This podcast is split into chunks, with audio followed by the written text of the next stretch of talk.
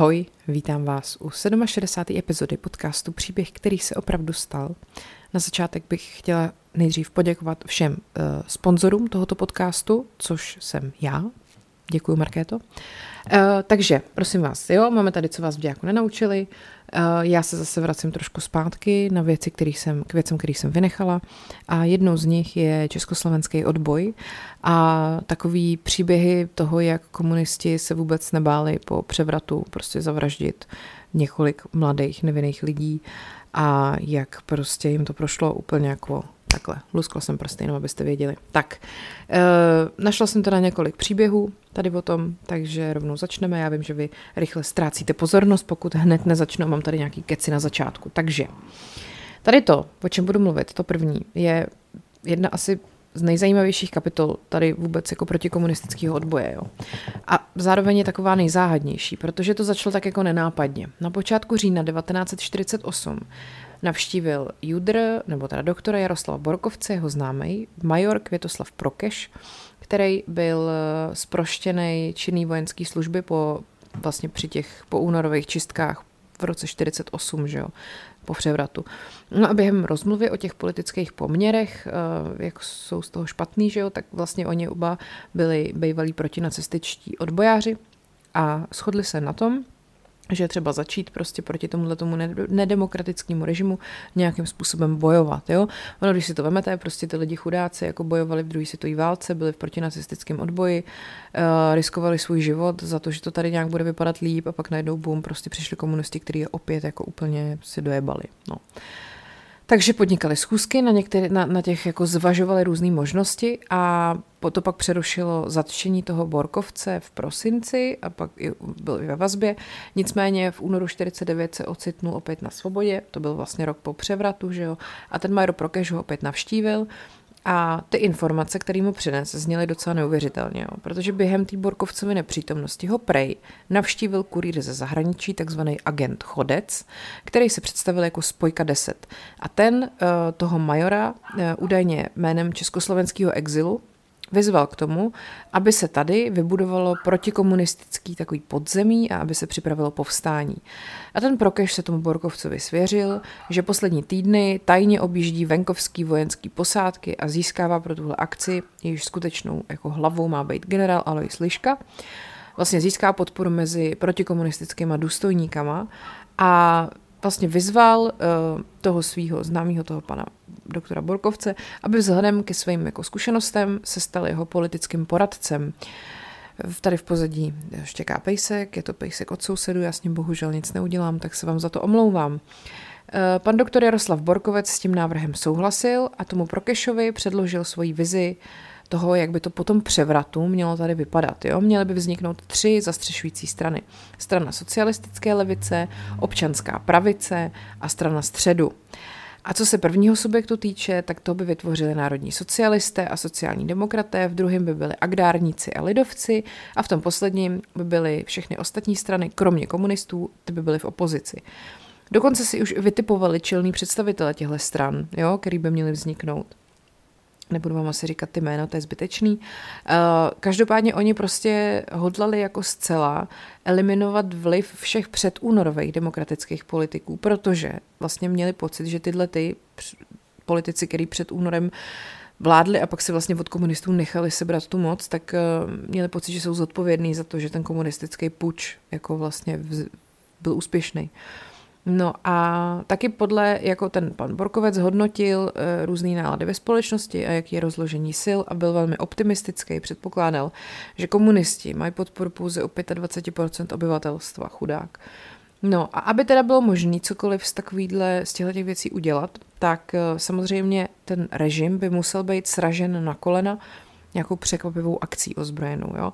A ten pan major Prokeš byl teda hlava tady tohoto plánování, ale je pravděpodobný, že tu věc rozebíral i s tím Borkovcem a pak ještě s kriminálním radou ve výslužbě doktorem Rudolfem Hrbkem. Tvořili takový hlavní štáb této svojí odbojové organizace a vlastně v den D měl na ten Prokešův rozkaz po celé zemi naráz být aktivovaný spící ilegální buňky, a to nejen u vojenských posádek, což bylo v Benešově, v Litoměřicích, v Milovicích, v Olomouci, v Alhřimově, v Žatci, ale taky v řadě dalších civilních institucí. A bylo samozřejmě, aby paralyzovali ty mocenské složky režimu, tak bylo zapotřebí, aby obsadili a ovládli řadu těch jako klíčových cílů, že jo? Což byly sekretariáty KSČ, ministerstva, pošty, telefonní ústředny, věznice, vysílačka v Mělníku, budova hlavního štábu a pak taky samozřejmě sídlo Československého rozhlasu, kde by pak měl být přečtený připravený projev oznamující vyhlášení stanného práva, rozpuštění SNB a milicí, zastavení činnosti všech politických stran a tisku a nasazení armády jako pořádkové síly. No a všichni jako státní zaměstnanci, včetně vojáků, policajtů, se měli vlastně neprodleně v tomhletom proslovu dostavit na své pracoviště, a aby jako mohli konat. A odbojáři prej i promýšleli personální obsazení jednotlivých ministerstev v souvislosti vlastně s ministrem, jako s ministerstvem národní obrany, třeba skloňovali později popraveného generála Heliodora Píku. K tomu já se taky tady určitě dostanu jednou. Do Prahy měly přijet tanky a motorizovaný dělostřelectvo ze Žatce, který bylo doprovázený oddílem ženistů. Od Milovic zase měly být dodaný pancéřový pěsti a miny. To by povstalci použili v Praze, že proti obrněným policejním vozidlům, čehož samozřejmě obávali, že v těch ulicích budou proti nim. A nejtěžší úkol spočíval teda na bedrech štábního kapitána Vratislava Jandy z Pelhřimova, tomu totiž ten Prokeš uložil, aby ve své posádce připravil k ostrému nasazení 70 samopalníků a ty měl ve stanovený čas v nákladácích dopravit do Prahy Krče. A tam by se k němu připojil ten doktor Rudolf Hrbek jako průvodce a právě tahle jednotka by to povstání zahájila útokem na krajské velitelství StB Praha, kde by vlastně osvobodila všechny dosud zadržovaný lidi. Ta obsazená budova v Bartolomějský by se potom stala hlavním štábem těch povstalců a tam by se pak koordinovaly další akce a ty by směřovaly nejen jako k tomu ovládnutí Československého rozhlasu, ale také k osvobození několika set politických vězňů na Pankráci a následnému zapojení těchto lidí do probíhajících operací. Samozřejmě, že tam jako teda takhle v tomhle konkrétním případě měli vlastně, jako nechtěli jít na to hrubou silou, ale lstí, protože část odbojářů by se v té Bartolomějské, že jo, jak to dobydou, vybavila ukořistěnýma odznakama StB a pak by předstírali eskortu vězňů na Pankrác a tamnější dozorci by jim otevřeli bránu, že jo, protože by si mysleli, že jsou to policajti, zneškodnili by a pak by prostě do areálu vpustili ty Jandovy vojáky. No měli to vymyšlený krásně. Teď už zbývalo jenom určit vhodný termín. Po mnoha diskuzích teda se nakonec shodli na noci z 16. na 17. května 1949 a zatímco teda ten major Prokeš vlastně posílal instrukce těm zasvěceným osobám pomocí různých spojek a pokoušel se získávat nový spolupracovníky třeba v Brně, tak se na scéně objevil poněkud záhadný muž. Vystupoval pod jménem Miloš Vokurka, což vůbec není jako random jméno, prostě co si vymyslíte. A tvrdil o sobě, že je vedoucím jiný vojenský odbojový organizace. A v neděli 15. května 1949 došlo mezi ním, tím Borkovcem a Hrbkem, ke konspirativní schůzce v jednom z bytů na Národní třídě a tam tady ten Vokurka, je odrazoval od té akce, od spuštění. A v pondělí 16. května potom StB najednou spustila masové zatýkání a tomu padl za oběť i ten Květoslav Prokeš, i ten Jaroslav Borkovec.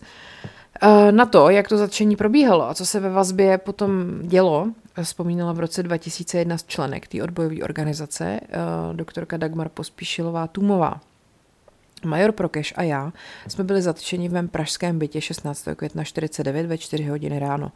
Do bytu vtrhlo asi 8 ozbrojených StBáků. Ze strašného řevu kolem nás lítalo všechno, co jim stálo v cestě.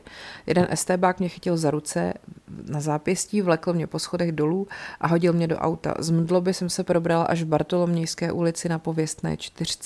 To už tam byly zatčení i někteří lidé z dalších skupin. Ve velké místnosti pod střídavým dozorem příslušníků StB a mladých sfanatizovaných vojáků 3 dny a 3 noci ohladu a žízni jsme chvílemi seděli nebo byli postaveni obličejem ke stěně. Mezitím nás odváděli k výslechům. Zřejmě, aby mě vysílili, vyfasovala jsem malé kartáčky a musela jimi za neustálého postrkávání pažbou drhnout podlahu. Po 3 dnech a nocích jsme byli převezeni na Pankrác do vazby. Odtud v noci následovaly jízdy autobusem nebo Antonem zpět na 4. Byl to pohled hrůzy na kolem sedící zmlácené lidi se zakrvavenými obličeji, podlitýma očima, rozbitýma nohama tak, že se na nich nemohli udržet. No, to byla ta paní, ta doktorka Dagmar Tůmová byla vlastně taková Prokešova spojka a zavzpomínala i na toho doktora Borkovce a jeho roli v celém tom případu. Vedení především po stránce vojenské převzal major ve výslužbě Květoslav Prokeš, který byl v úzkém spojením s dalšími jmenovanými i nejmenovanými členy skupiny. Jeho nejbližšími spolupracovníky po stránce politické a právní byli judr Jaroslav Borkovec a judr Rudolf Hrbek. Vzpomínám na Jaroslava Borkovce, rodáka z Jaroměře. Byl to velmi zdrženlivý, diskrétní a čestný člověk. Vystupoval velmi klidně a rozvážně, vždy s jakýmsi zdravým odstupem k těm, se kterými jednal. Kromě jeho povahových rysů svou roli jistě sehrály i jeho zkušenosti z žalářování za nacistů. V jeho bytě na Letné jsem ho několikrát navštívila se vzkazy od Prokeše. Byl ženat na jeho paní a asi 5letou dceru Mahulenu, se z našich setkání dobře pamatuji. No a tato existence této ilegální organizace vyvolává prostě spoustu otázek, jako jak teda došlo k tomu prozrazení a jestli teda nešlo o nějakou provokaci, že jo. Samozřejmě, že podezření, že tomu tak bylo, vzbuzoval hlavně výskyt teda 2 podezřelých mužů, což byla ta spojka 10, nějaký ten agent Chodec, který toho majora Prokeše vyzval, aby povstání připravil. A pak samozřejmě i ten divnej Miloš Vokurka z té údajně konkurenční odbojové skupiny, že jo. Ten se totiž s těma Prokešovými lidma sešel v předvečer toho útoku, nebo toho úderu, toho plánovaného úderu a předvečer toho, než je zatkla STB, že jo. Takže to je velmi podivná náhoda. Ale ani v jednom případě se s největší pravděpodobností o provokatéry nejednalo. Spojka 10 bylo krycí jméno obchodního zástupce z Jindřichova Hradce, Eduarda Pláteníka, který opravdu pracoval pro americké tajné služby. A když potom STB tu síť v Československu v březnu 1949 rozbila, tak on utekl přes hranici do západního Německa a ten Prokeš při výsleších vypověděl, že ten Pláteník se na něj obrátil z pověření známého z armády, což byl podplukovník Alois Šeda. A to teda opravdu odpovídalo skutečnosti, že ten dotyčný důstojník opravdu řídil pod americkou patronací samostatnou zpravodajskou skupinu, která právě do Československa vysílala tyhle ty agenty chodce. No takže je ale divný, že by vyzval vyloženě toho Prokeše, aby připravil převrat.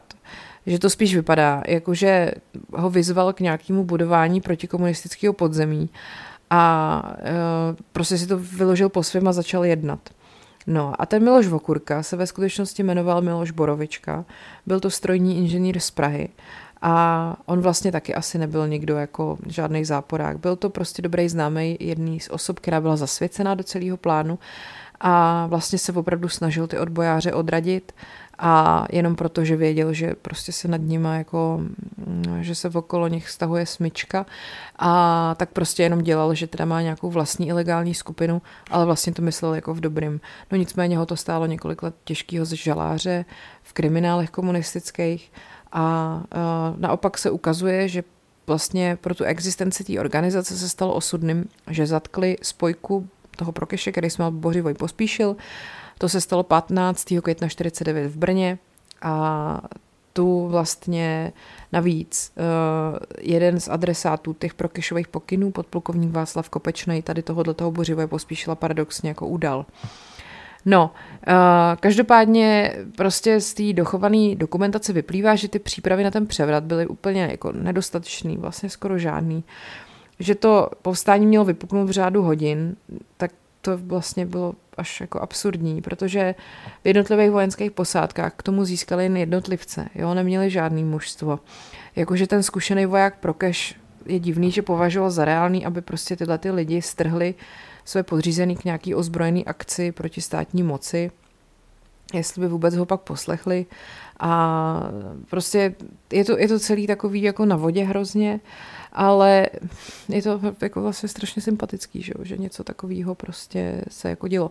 Každopádně na to stejný datum, na noc 16. 17. května 1949 připravovala protikomunistické povstání i jiná rozvětvená organizace, která se jmenovala Zvon a tu vedl Emanuel Čančík, jo.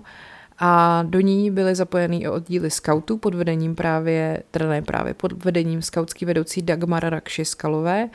A vlastně ta třeba během toho výslechu potom, když je dopadly, tak veškerou vinu brala na sebe a potvrdila, že většina zatčených skautů nevěděla, že se ocitli v nějaký protistátní akci a vlastně o něm tvrdili, že jsou součástí velký noční hry pražského Junáka a tím se jí podařilo zachránit mnoho skautů a skautek před odsouzením a samotnou odsoudili na doživotí a pak z toho kriminálu vyšla po 16 letech v roce 65.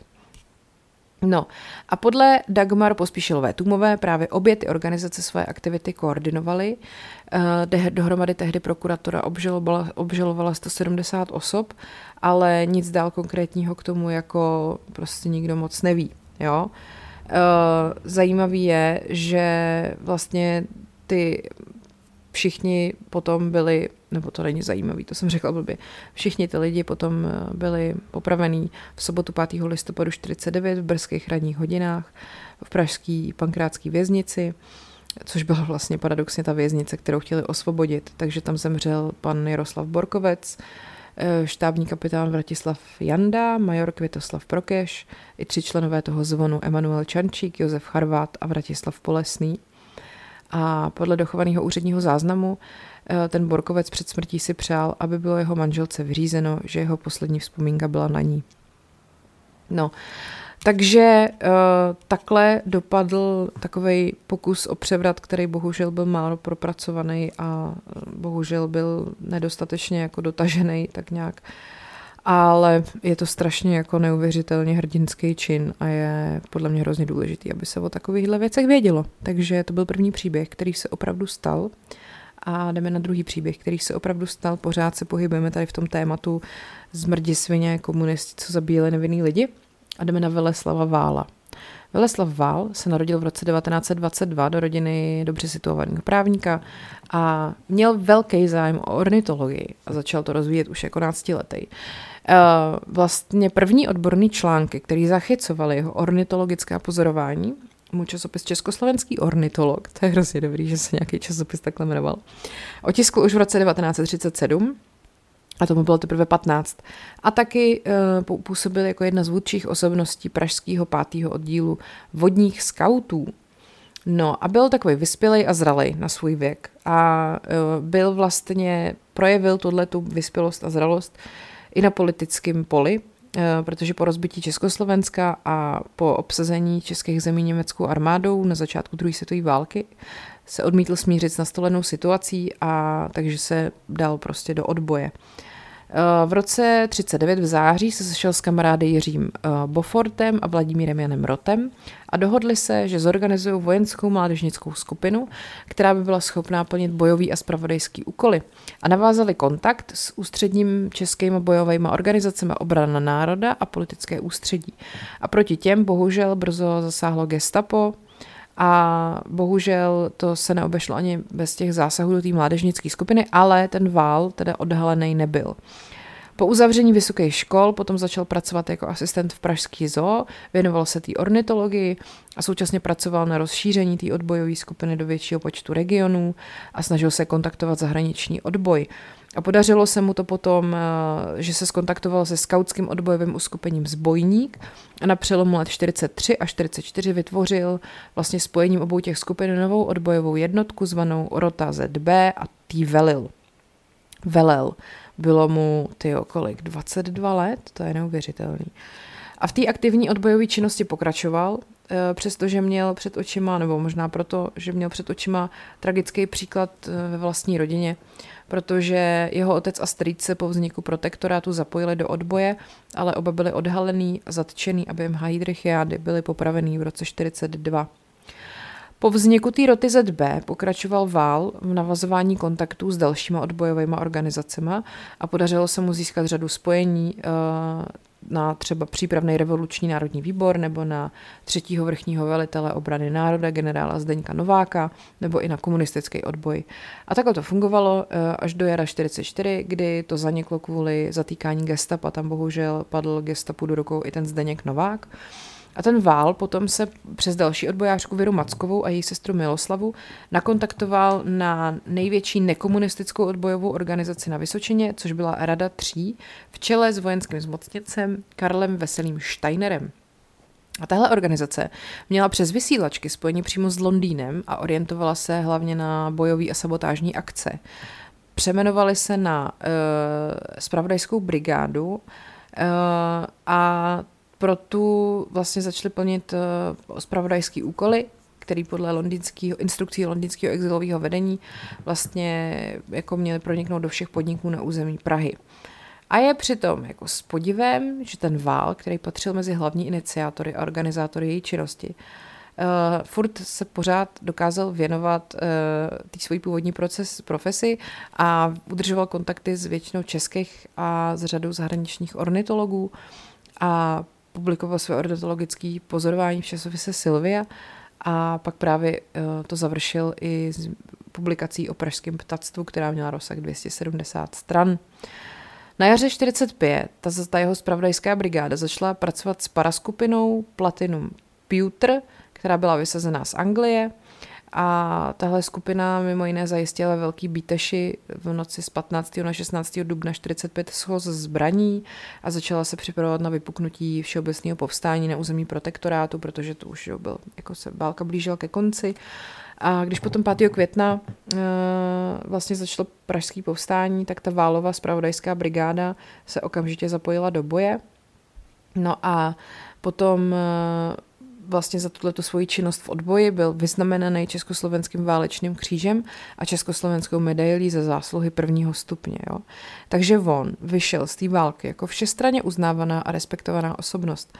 Měl prostě neuvěřitelný kredit navíc v tom, co dělal v té ornitologii, a neměl žádný takový ten kolaborantský škraloup. Jo. Prostě fakt měl úctu a takovou pozornost. A vlastně, když se potom znovu otevřely vysoké školy, tak nastoupil hned na 2 studijní obory. Začal studovat práva a zároveň na přírodovědě se věnoval zoologii a botanice a v roce 46 se oženil. No a po komunistickém převratu v únoru 48 se ještě ten rok zapojil do činnosti odbojové skupiny majora Jaromíra Nechanského, pomáhal organizovat domácí 3. odboj. A v této činnosti chtěl zase zužitkovat svoji schopnost prostě jako kontaktovat lidi a dávat je dohromady. A propojil tady toho Nechanského s americkým diplomatem Walterem Birgem a měl prostě za cíl vytvořit pro Američany takovou zpravodajskou síť na území Československa.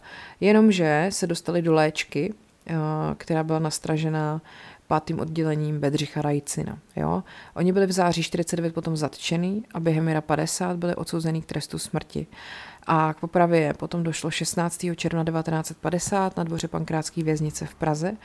A on teda, ten Veleslav Vál, coby student právnické fakulty, vlastně následoval krutej osud svých spolužáků Borise Kovaříčka a Karla Bacílka, o kterých budu mluvit za chvíli. Ty byly popravený o něco dřív. A staly se vlastně prvníma oběťma komunistických politických procesů. No, protože právě on potom už neměl, na rozdíl od Bacílka a Kovaříčka, nikoho, kdo by požádal o jeho rehabilitaci po listopadu 89, tak nebyl rehabilitovaný ani v 90. letech fakultou, ale nakonec dostal v roce 2006 medaili TGM in memoriam. Jo, takže to je prostě osud Veleslava Vála. A teď jdeme na ty jeho spolužáky z práv. 24. květen 49 právě se zapsal do českých dějin jako den, kdy komunisti začali popravovat svoje politické odpůrce. Vlastně po 5. ráno na tom dvoře té Pankrátské věznice oběsili mladí studenty právnické fakulty Univerzity Karlovy Borise Kovaříčka, Karla Bacílka a s nima taky agenta provokatéra Josefa Hrušku, který je vlastně na to popraviště dostal, ale bohužel sám sebe tím nezachránil. To je karma, co? No, ta tragédie těchto 2 mladých studentů se začala odvíjet krátce po převratu, takže v dubnu 48. V pražské restauraci Václava Tichýho v Benediktské ulici se setkal otec toho Karla Bacílka s jistým Josefem Hruškou, který ho zaujal, protože se netajil právě tím, že má, jako, že jeho záměr je bojovat ilegálně proti komunistům. No a tady ten pan Bacílek starší bohužel tomu neznámému uvěřil a pozval ho k sobě domů a tam ho seznámil se svým synem Karlem Bacílkem mladším, který byl od podzimu 45 zapsaný na práva Univerzity Karlovy. Bacílek mladší, který krátce po válce vstoupil do řad Československé strany národně socialistický.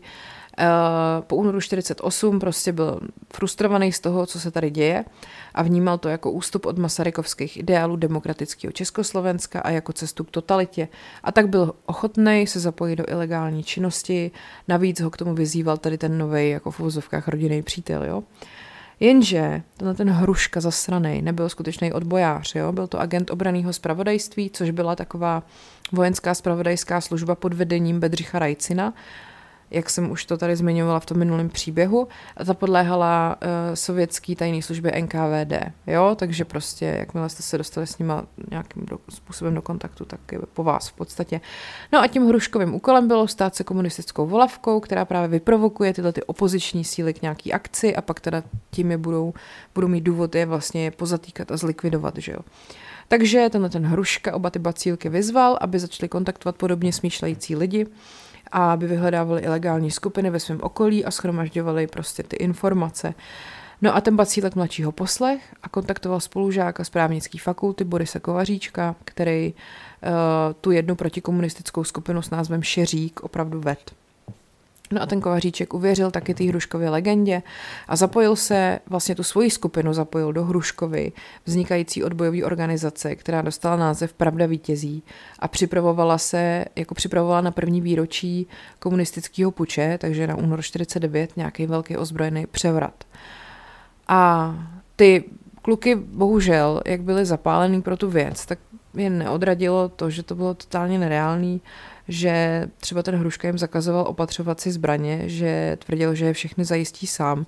Je to taky podobný, jak ten první příběh o tom Prokešovi a Borkovci, jakože ty lidi prostě byli tak strašně odhodlaný to tady změnit, že jim vůbec nedocházely jako nějaký racionální souvislosti. No a on teda, tomu Hruškovi se podařilo díky těm dvěma, vlastně díky tomu Bacílkovi a Kovaříčkovi, se napojit na poměrně velké množství lidí, ale furt vlastně se nedostával k těm významným představitelům té opozice, jo? K různým těm osobnostem, který byly v emigraci a na něž se jako měl napojit. No a takže ten Bacílek dokonce podniknul 7. prosince 1948 cestu za hranice, do Američany okupované části Německa, ale ani to nepřineslo žádný hmatatelný výsledek, jakože se furt čekalo na nějakou velkou rybu. Jo. Ten zlom potom nastal, když na jednu z konspiračních schůzek v bytě toho jednoho z členů skupiny dorazil generál Karel Kutlvašr, což byl velitel legendární pražského povstání. Toho v červnu 1948 komunisti poslali do výslužby a samozřejmě, že se jim tohle moc hodilo, že byl na nějaký konspirační schůzce, aby s ním mohli pořádně jako zatočit ještě víc. A ačkoliv nic nepřislíbil, tak už tohle prostě byla dostatečně velká ryba na to, aby se zatáhla síť. Jo. Takže v roce 1949 se rozjelo dlouho připravované zatýkání všech členů a spolupracovníků skupiny Pravda vítězí a do této pasti padlo okolo 200 lidí a Karla Bacílka mladšího zadrželi orgány StB ve 4:11 večer 17. prosince 1949, podrobili ho brutálním výslechům a vymlátili z něj doznání o protistátní činnosti. Kutlvašr byl potom zatčený o den později, stejný den jako Hruška, který sice doufal v odměnu, ale on se vlastně stal přítěží, protože by mohl prozradit celou tu provokaci, že jo. Takže ani on to neměl jednoduchý v mučírně. Sice se odvolával na svého řídícího důstojníka pro plukovníka Richarda Misíka, ale ten tak nějak doufal, že Hruška ty výslechy nepřežije.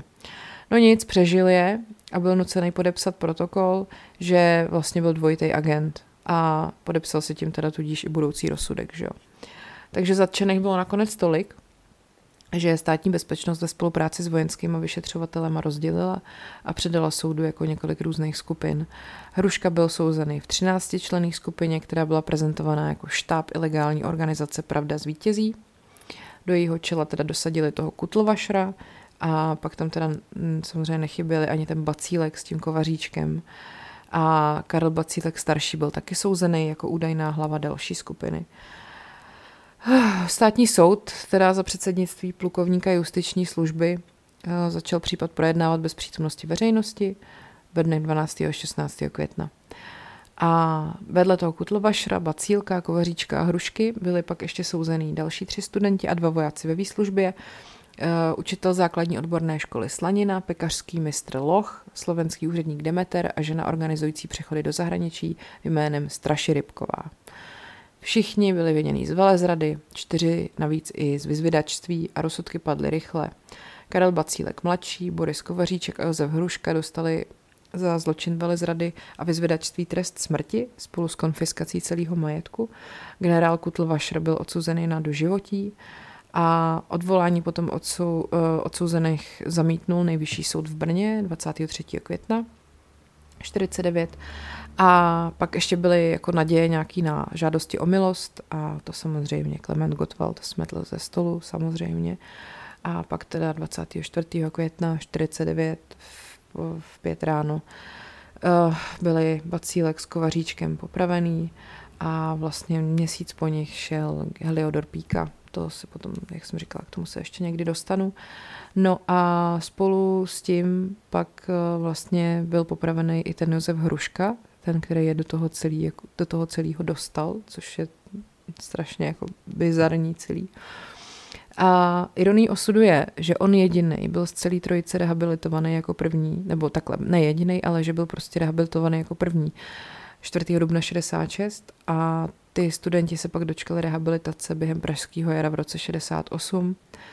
A 17. listopadu 98 udělili spolky Všehrt, což je spolek českých právníků, a Randův fond Karlu Bacílkovi kříž Semper Fidelis za věrnost právu, spravedlnosti, demokracii a zcela mimořádnou statečnost. Borisi Kovaříčkovi prezident republiky v roce 2002 udělil na návrh poslance Marka Bendy medaili za hrdinství. Tak a jdeme na poslední příběh, který se opravdu stal. Ten taky není vůbec veselý. Takže jde o masakr skautského oddílu, který se odehrál v roce 49 taky. Skauti se ukládali ke spánku ve stanech pod Vlašským hřebenem a prostě jako neměli samozřejmě tušení, že se stali pěšákama v nějaké hře státní bezpečnosti. Ta potřebovala zinscenovat proces, který by ukázal skauty jako nebezpečný velezrádce a agent imperialistů. Takže netušili, že jejich známý z Železného Brodu, Jiří Hilger, který vystupoval před nima jako agent americké kontrarozvědky CIC a který je poslal do lesů se ukrýt před zatčením a čekat na převaděče, byl ve skutečnosti spolupracovníkem STB. Ráno naše tábořiště obstoupili, dostali rozkaz, aby zahájili palbu, až se bude rozednívat, aby to tam vystřílali. Popsal ráno 24. července 49 Radomil Raja, jeden ze 7 skautů z Železného Brodu, kterému policisté při první střelbě roztříštili rameno. No a ten masakr, kterýho se účastnilo 70 příslušníků SNB, pokračoval. Pak nás vyzvali, abychom vyšli ven ze stanů, položili nás obličejem na zem. Jeden chyběl, Jirka Haba. A tak jsme tam leželi, tak na nás jeden policajt vystřílel zásobník, vedle mě zastřelili Tomáše Hybnera, mě postřelili ještě do nohou, ostatní taky.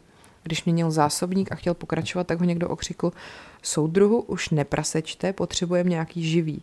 Vyprávěl tady ten Radomil Raja. Ten 35-letý Jiří Haba zůstal ve stanu a ten se začal bránit střelbou z pistole. Policajti se stáhli a přivlekli další techniku, kulomety, a toho Jiříka Habu tam úplně rozstříleli, říká ten Radomil Raja. A vysvětlil, proč komunistický režim proti skautům zasáhl s takovou brutalitou. V Železném Brodě byla silná skautská základna a po válce jsme postavili nový skautský areál z materiálu z německých lágrů.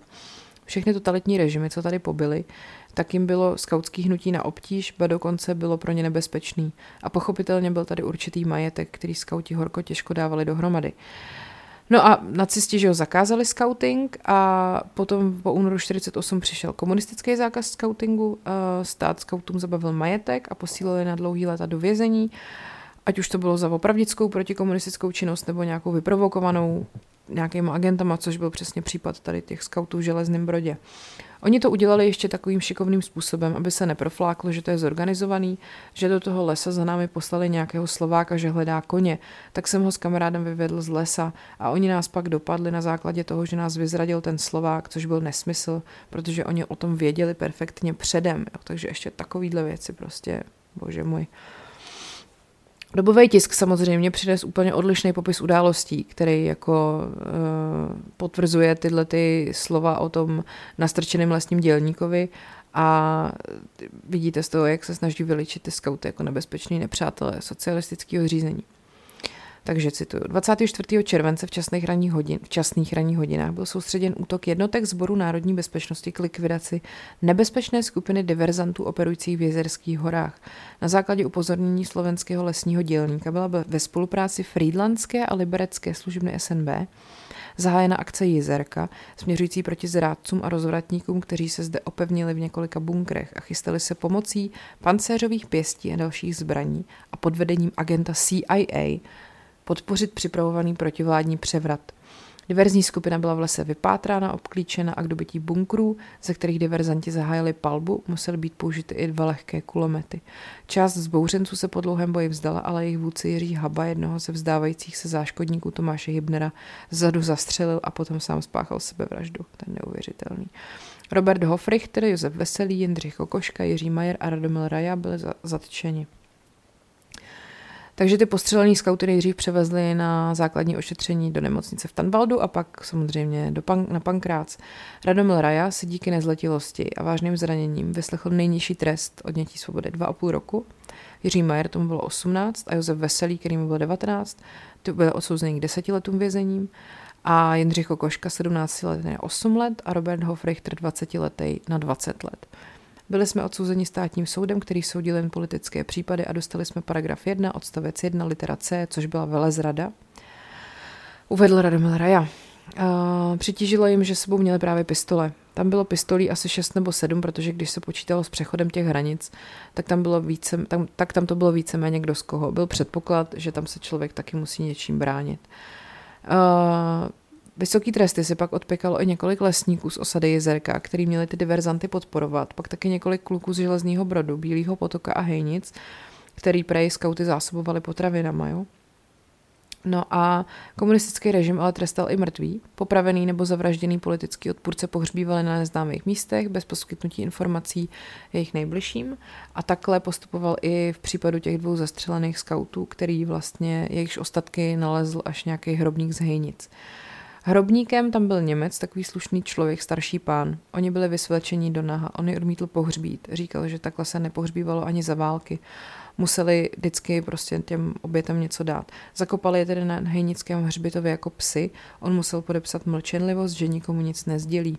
Byl slušný, takže nám to řekl. Zjistili jsme po roce 90, kde leží, provedla se exhumace. Aspoň jejich ostatky se dostaly do hrobu jejich rodičů.